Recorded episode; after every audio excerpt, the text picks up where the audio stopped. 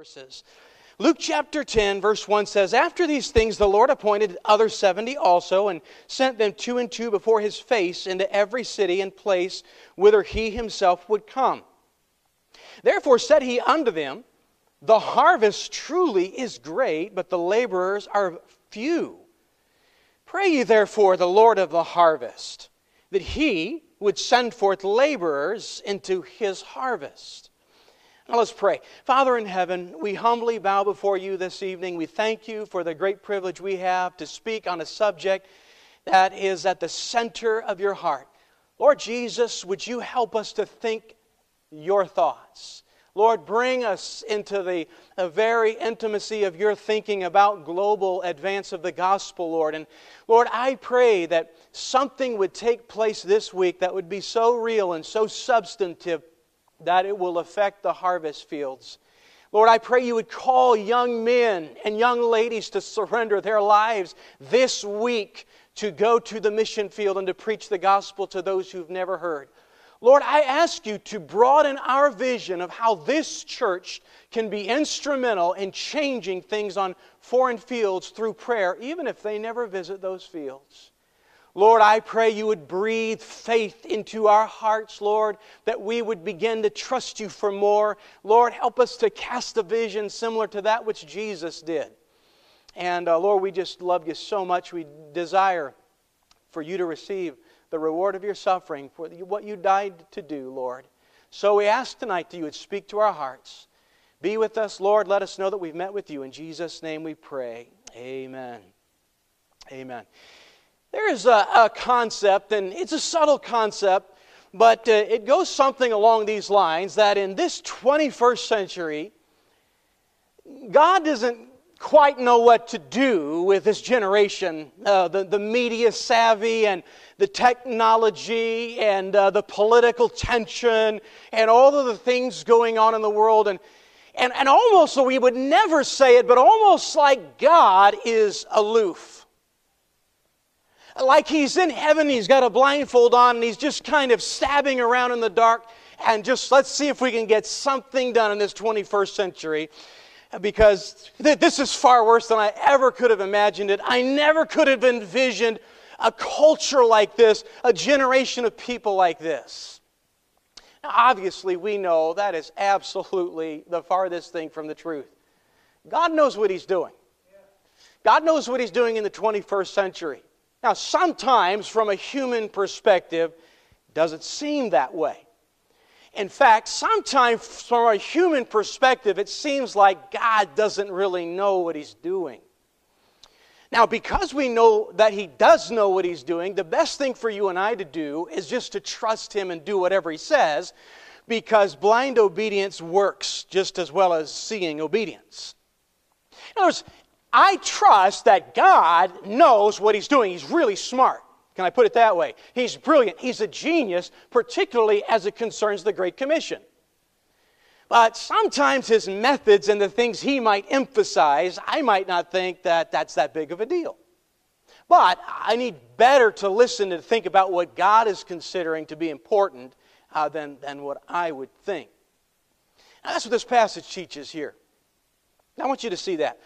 The reason I want you to see that is because if you and I believe that God is aloof, that God doesn't necessarily know exactly what He's doing, but uh, He's just stabbing about, the church will adopt the same philosophy. They'll begin to think that, well, that's what we're doing in the 21st century. You know, we have no clue how to face this culture. We have no clue how to reach out to this, this generation of people and to, to deal with the, a multiplicity of problems and complexities and, uh, you know, viruses and uh, things uh, that, that are upon us even in, in, these days, and that the church is just kind of stabbing around in the dark and, you know, let's just see what we can do. But the Bible says that you and I need to be, as the sons of Issachar were, who had understanding of the times to know what they ought to do.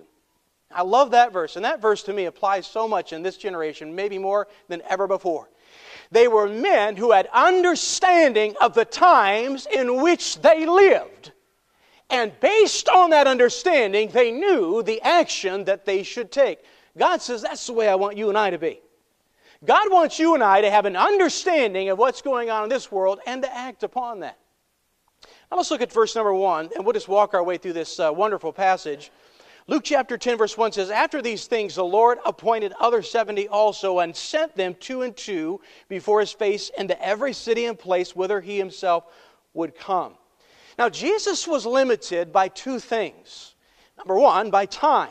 We know his earthly ministry was just about three and a half years long. And secondly, he was limited by the same thing that limits you and me a body. Jesus could only be in one place at any given moment. And so the Bible says because the, the vision of Jesus and the desire of Jesus was to reach as many villages in Israel before he paid the debt for our sins, Jesus recruited 70 others, maybe in addition to the 12, or maybe that includes the 12, I'm not quite sure. But whatever the case may be, he sent them to the villages and the places that he wanted to go. Now, when you read that, you can see that there was some form of strategy in what the Lord did. Can you see that? I mean, on a simple basis, the Lord wasn't just stabbing around in the dark, He had a plan. He knew exactly what He was doing. And the more that you multiply those who go out as laborers, the more people are going to hear the gospel. And of course, our Lord wants all men to be saved. And so, the more people that you can get out there, the more people who are actually planting, sowing the seeds of the gospel, more chances are that people will get saved. And I do think it's interesting. The Bible says that he appointed 70 also. The, uh, the Sanhedrin was made up of 70 individuals. And the primary function of the Sanhedrin was to authenticate the true Messiah when he came. Now, of course, the Sanhedrin during this time had miserably failed. And so the Lord appointed 70 others also uh, to do that. You know, you and I had the same mission today. God has called you and me to authenticate the true Messiah. What a great privilege. Look at verse number two with me. The Bible says, Therefore, he said unto them, The harvest truly is great, but the laborers are few. So Jesus is dealing with this problem. There's a great harvest. There are people who would hear if only there was a laborer to go, as we just heard in the song that was sung. And uh, this is a big problem. And then Jesus told them to pray to the Lord of the harvest that he would send forth laborers into his harvest. Now, I want to answer a question that may seem insignificant, but I believe is very important. Who is the Lord of the harvest that Jesus is referencing here? That he is encouraging his disciples, and these 70, to pray to this Lord of the harvest. Well, the grammar itself would lead us to believe he's not speaking about himself because he uses third person pronoun, and that wouldn't make a whole lot of sense, would it? Now, I'm going to go through some uh, Hebrew gymnastics here to prove to you who I think this is. And again, it's because I think it's important. If it wasn't important, I wouldn't spend the time to talk about it. Who the Lord of the harvest is. And the Bible says he, it is His harvest. That is, it belongs to Him. It is something that He's in control of. The very word Lord, in its most basic meaning, is controller. This one is in charge. This one is the controller. This one is what we might call the captain on the ground. Now, let's back up a few hundred years or so, back to the, the exodus of the children of Israel. And uh, on the 10th day of the month of Abib, Abib became the first year, uh, month of the calendar year for the Israelites. The Lord instructed them on the 10th day they were to bring a lamb into their home. Now, they did not, they were not supposed to sacrifice the lamb on the 10th day. The lamb was supposed to stay in the home for four days. On the 14th, the Passover day, the lamb would be slain in the evening. The next harvest, or excuse me, the next feast that would take place from the Passover was a feast called First Fruits. Now, the Feast of First Fruits was a, a floating feast because it depended on the timing of the harvest. When the sickle was put to the wheat, that was the Feast of First Fruits. From that point, seven Sabbaths were counted, and the day after would be another feast, the Feast of Harvest, what we know as the Feast of Pentecost. 50 days from the Feast of First Fruits would be the Pentecost, a harvest celebration. Now, with all that uh, in your mind, hopefully, uh, let's zoom back up to the time of Christ. Jesus came riding into Jerusalem on a donkey on the 10th day of the month of Abib. The lamb was entering into the home. Are you with me? They did not crucify him on that day. In fact, Jesus was there four days, and on Thursday, he was crucified. The exact same time that the high priest saw the smoke ascending from the altar on that day of sacrifice, the Passover lamb was being sacrificed, Jesus was crying, It is finished in the evening of that Thursday on the cross. Now, it just so happened that year that the Feast of First Fruits came three days later. That's a great coincidence, isn't it? The day that Jesus rose from the grave, on that Sunday, was the Feast of First Fruits, and Jesus is the first fruits among many brethren. Hallelujah.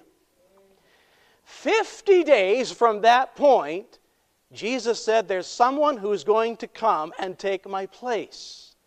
He's going to tell you everything you need to know. He'll bring everything to remembrance. He will guide you into truth. He is going to be the captain on the ground. Now, who is Jesus speaking about? Jesus was speaking about the Holy Spirit of God. When Jesus tells his disciples, I want you to pray to the Lord of the harvest, the controller of the harvest, the one who is in charge, it is his harvest, he was specifically referencing the Holy Spirit. Now, why is that important? I think it's important for this reason. There is a great dynamic that comes in when you and I have someone, God, present with us, ministering along with us. Rather than us thinking about Jesus is up in heaven, we're down here on this earth. Let, let me say it this way. Suppose there was a boy born when Jesus was uh, 25, 26 years of age.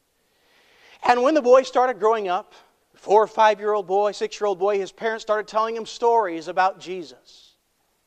And one day the boy says, Wow, this must be the most wonderful person ever to be born. I wish I could have met him. And his parents say, Well, you can.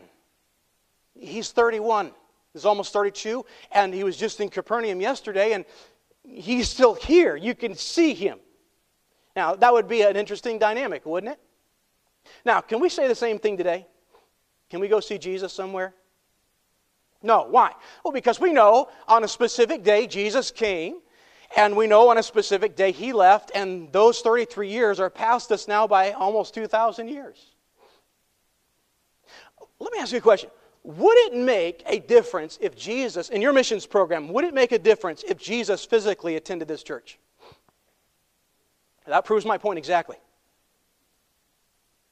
Jesus said there's going to be someone who is going to be with you. He's going to guide you into all truth. And by the way, you read the book of Acts, and the Spirit of God is speaking to them and telling them what to do, telling them where to go. One of my favorite phrases in the book of Acts, after that great counselor in Jerusalem, when James folds his arms and says, It seemed good to the Holy Spirit and to us.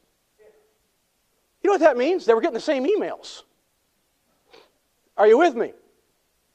My point is this God has not left us here on planet Earth in the 21st century aloof, not knowing what to do. In fact, if you'd say, Boy, I really wish we could meet the Holy Spirit, I would say to you, You know, you still can because He hasn't left yet. The same Spirit of God that was moving in the first century and guiding those disciples and directing them in the fields of ministry that they had is among us today. And God expects you and me to work with Him intelligently, deliberately, in a strategic fashion. He is indeed the captain on the ground. It is His harvest. He knows exactly what He's doing, and it would do best for you and I just to do exactly what He says. God knows what He's doing.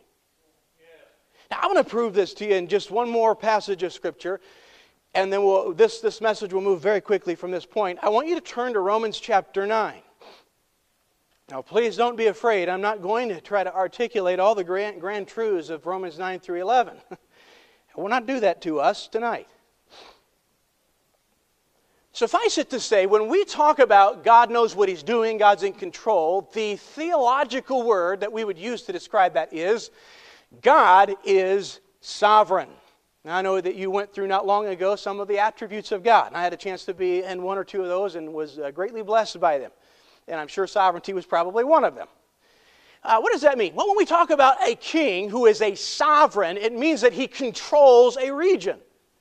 He is sovereign over that region. He is the controller over that region. Now, the people will only be benefited by a king's sovereignty if that sovereignty is used in two ways with wisdom and with mercy.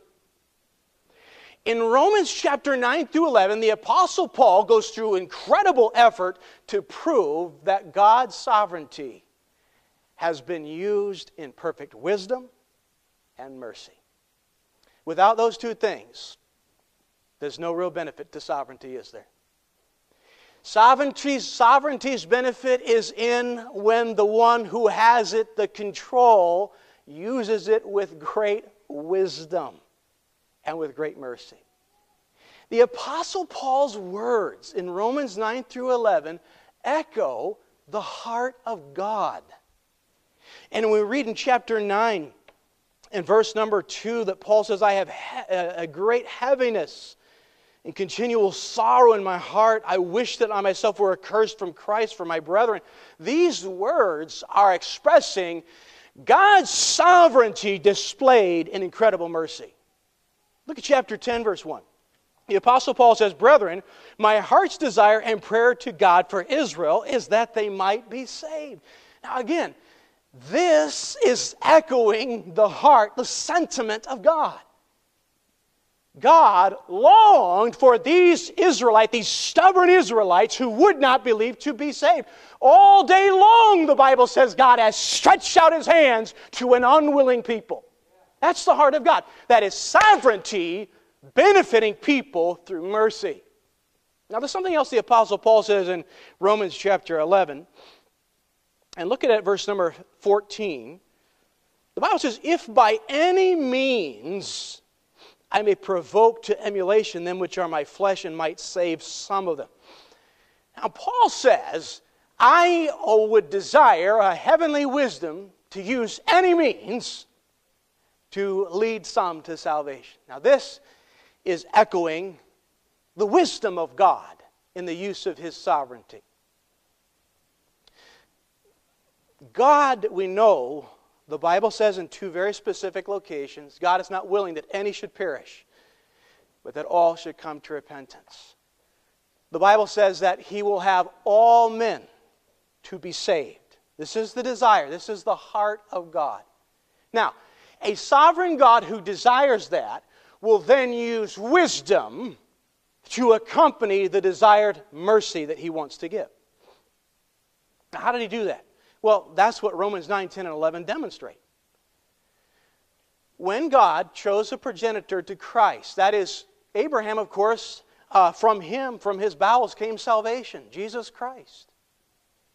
God, when he was choosing the line of Christ, chose Isaac over Ishmael.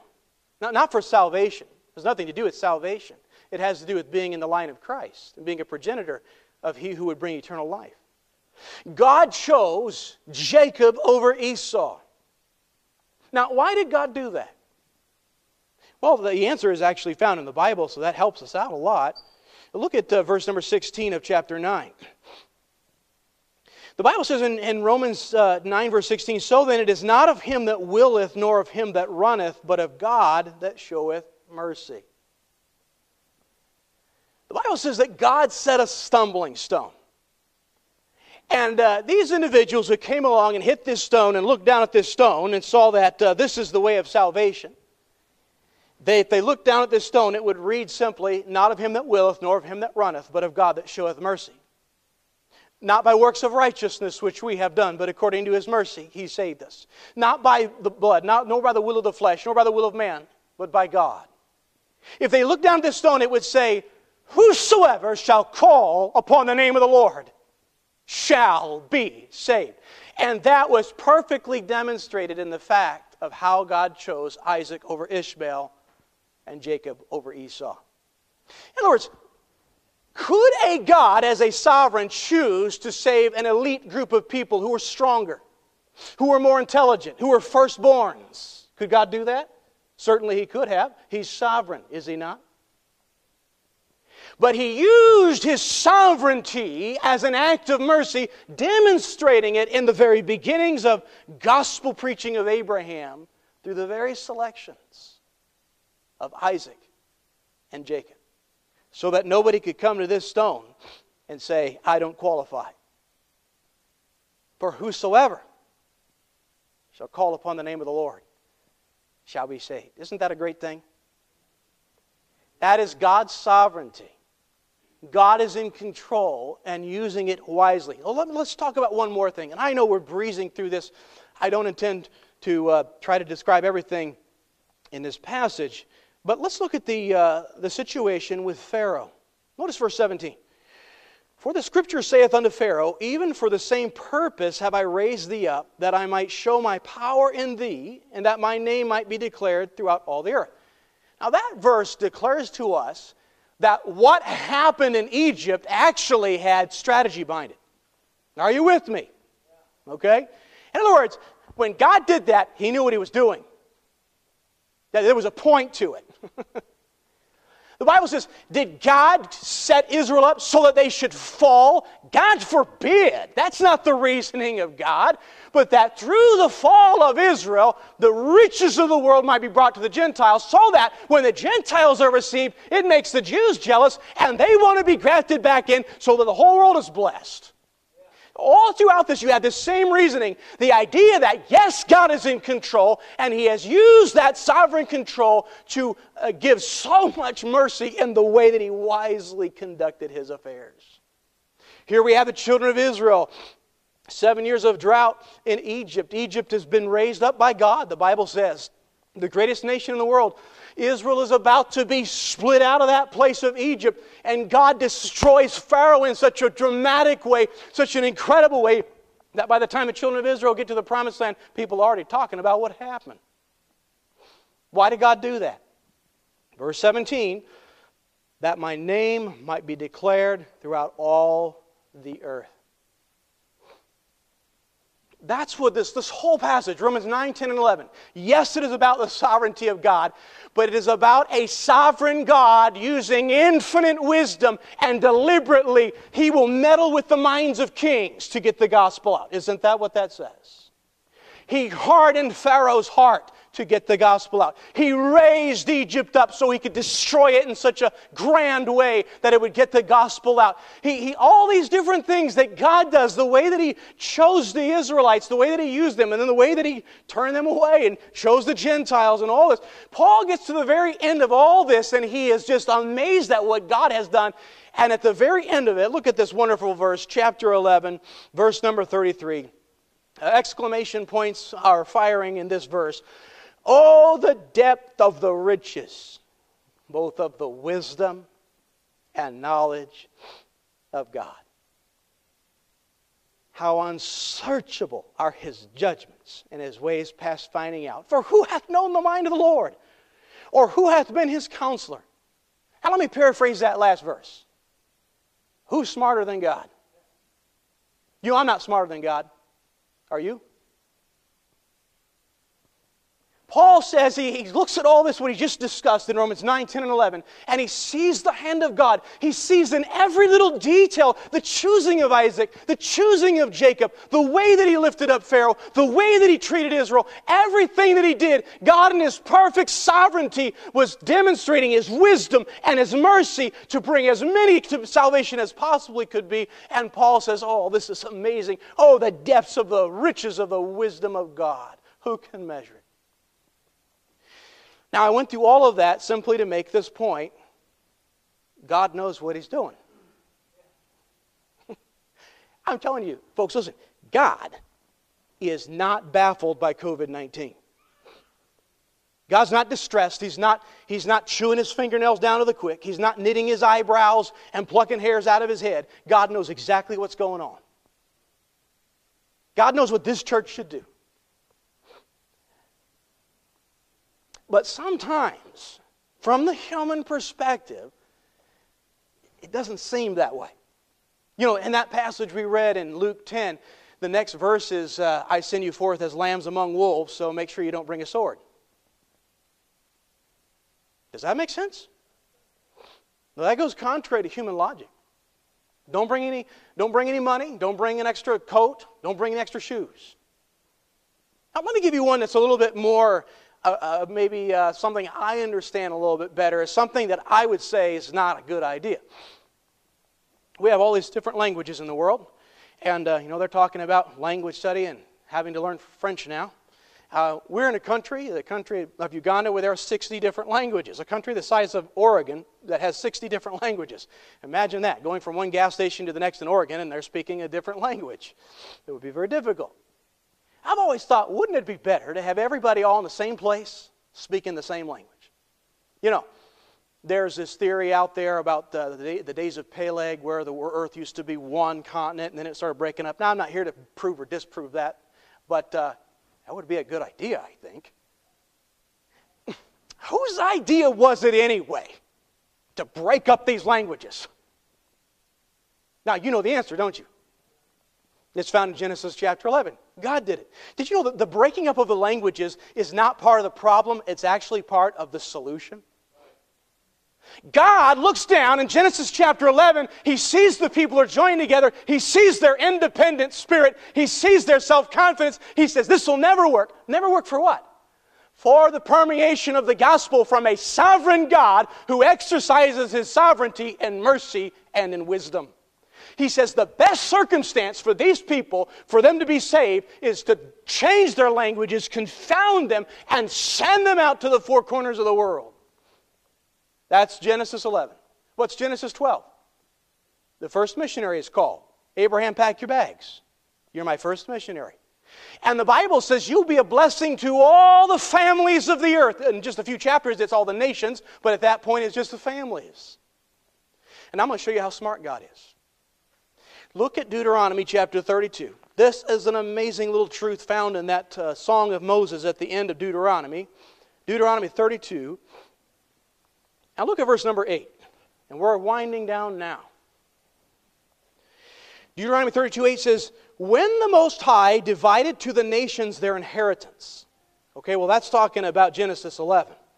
When he separated the sons of Adam, watch carefully, he set the bounds of the people according to the number of the children of Israel. Here the Bible says, God limited. He set the boundaries. Now, that can mean two things. It may mean one of two, or it may mean both. It can mean geographically, but it can also mean population. God limited the extent of the population as it corresponded to the number of the missionaries he had available, the sons of Abraham. Isn't that amazing? There is a counterpart in the New Testament to that verse found in Acts 17. It says the exact same thing except it's now an application to the New Testament church. Isobel Kuhn said this I believe in every generation, God has called enough men and women to reach all the yet unreached tribes of the world. It is not God who doesn't call, it is man who will not respond. Our God is so wise. Everything. Think about the placement of his birth. The Bible says Jesus came to this earth in the fullness of time. You know what that means? At just the right time. Why? The Roman government, roads everywhere. It is a perfect setting for the gospel to explode in the first century. Well, what am I saying? God knows what He's doing, even when it doesn't seem like He does. And the best thing for you and me to do is just obey. Now let's close in Luke 10. Let's close this up in Luke 10. Look with me at verse number 2. Again, Jesus is dealing with the problem of a great harvest, but an, uh, not enough laborers. There were, there were places that Jesus wanted to go, couldn't get there, and he didn't have enough men to go there for him. And Jesus is going to give us a solution to that problem. Now, I remind us today before I read this there are still today some 7,000 unreached people groups in the world. There's no laborer there among them. What's, what's, what's the solution? What can you and I do here at Adelphi Calvary Baptist Church? Well, here's what I'm going to suggest for me and for you. I think we should listen very closely to what Jesus says. And even if it doesn't make sense, I say we do it. You with me on that one? I, I, that's my suggestion. I think if we just listen real closely, whatever he says, we just say, okay, let's do that.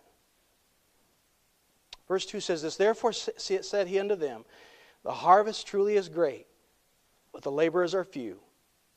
Pray ye therefore. Now, he even tells you what to pray for. Because remember what the problem is. There are places where there are, is a harvest, but not laborers. The harvest is great, the laborers are few. I've only got 70 of you guys. I got to send you out in twos, so I only got 35 groups. Here's the solution pray for those fields where there is no labor, that the Spirit of God will send them out. Now, I got to ask myself the same question you have to ask yourself How much time do I spend praying for fields where there are no laborers? And if the answer is not very much, I have a problem. You know what my problem is? I think I'm smarter than God. If you don't spend time praying for laborers to go out into the harvest field, do you know what your problem is? It's the same one that I have. You think you're smarter than God. God said, This is what I want you to do pray that the Lord will send forth laborers into his harvest field. Now, I know that seems simple. I know it seems like, is that really the answer? I don't know that we have to understand that. I've always been confounded by Psalm 2 when God says to his son, Ask me, and I'll give thee the heathen for thine inheritance and the uttermost parts of the earth for thy possession. Jesus has add, the Son of God, who gave his life on the cross and paid the atonement for my sins, has to ask his Father for the, the uttermost parts of the earth. Ask me, and I will give thee. Why should he have to do that? Oh, I don't know the answer to that. If you do, please let me know. I'd like to hear that. I'm not smart enough to know the answer to that.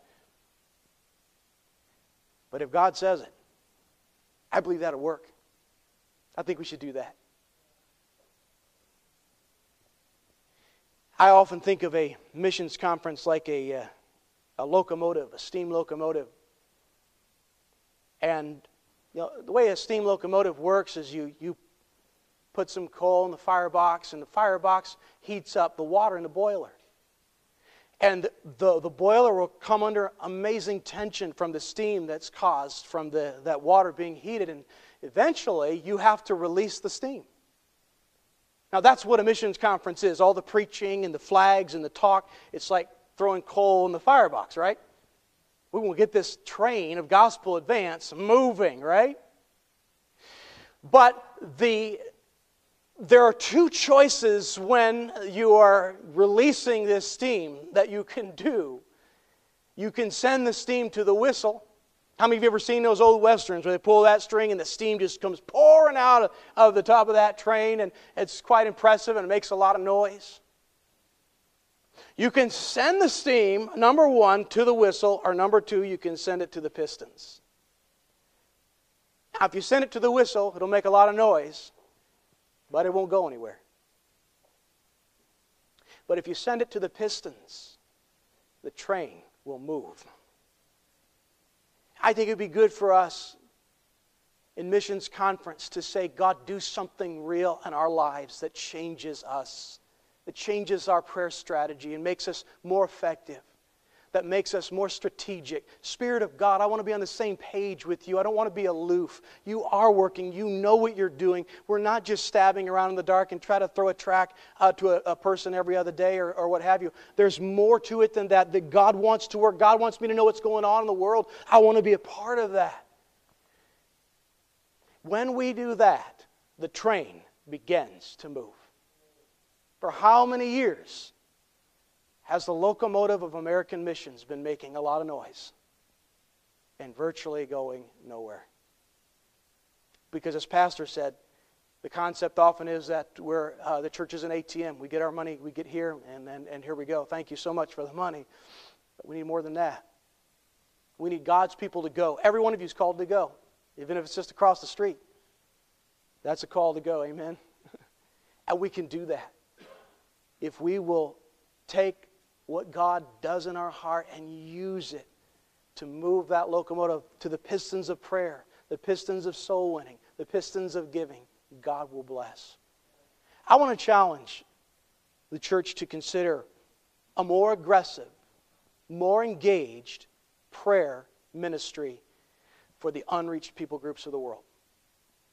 Why are there still 7,000 people groups that have not been reached? Well, I think we just heard, didn't we? The Lord said, Pray ye therefore that the Lord will send laborers. So if they're not being sent, probably that's at least part of the problem.